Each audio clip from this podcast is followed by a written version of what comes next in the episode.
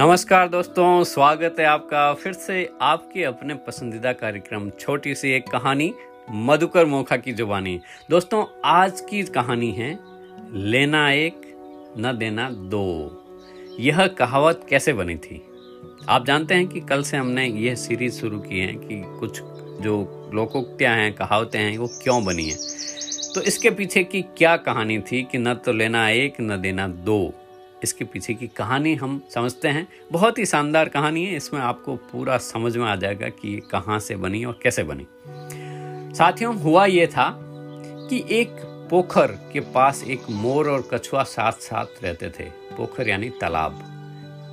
और मोर पेड़ पर रहता था और दाना चुगा अपना खाकर बड़ा ही प्रसन्न रहता था। उसका मित्र कछुआ भी पोखर में रहता था। बीच बीच में वह पोखर से बाहर निकलकर मोर के साथ कई देर तक बातें करता था। एक बार उस स्थान पर एक बहेलिया आया। बहेलिया मतलब जो पंछियों को पकड़ने वाला व्यक्ति, और उसने मोर को अपने जाल में फंसा लिया। वह मोर को बेचने के लिए हाट की ओर ले जाने लगा।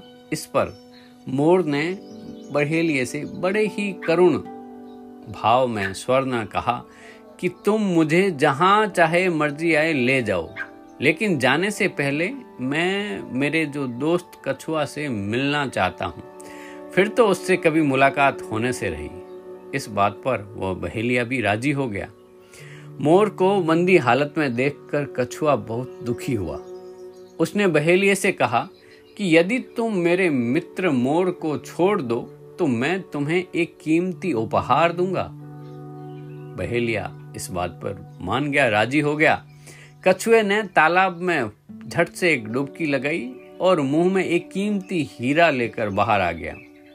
बहेलिए ने हीरे को देखा तो उसको एवज में उसने मोर को छोड़ दिया।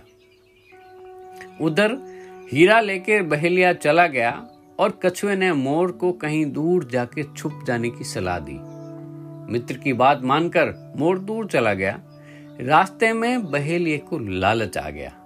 उसके मन में विचार आया कि कछुए ने, कछुए से मोर की रिहाई के बदले में मुझे एक नहीं, दो हीरे लेने चाहिए थे। क्योंकि जब वो एक दिया है तो मैं अगर दो मांग लेता तो वो मुझे दो दे देता। यह ख्याल आते ही वह कछुए से मिलने फिर से तालाब पर आ गया और उसने कछुए से कहा कि मुझे मोर की रिहाई के बदले में एक नहीं, दो हीरे चाहिए थे।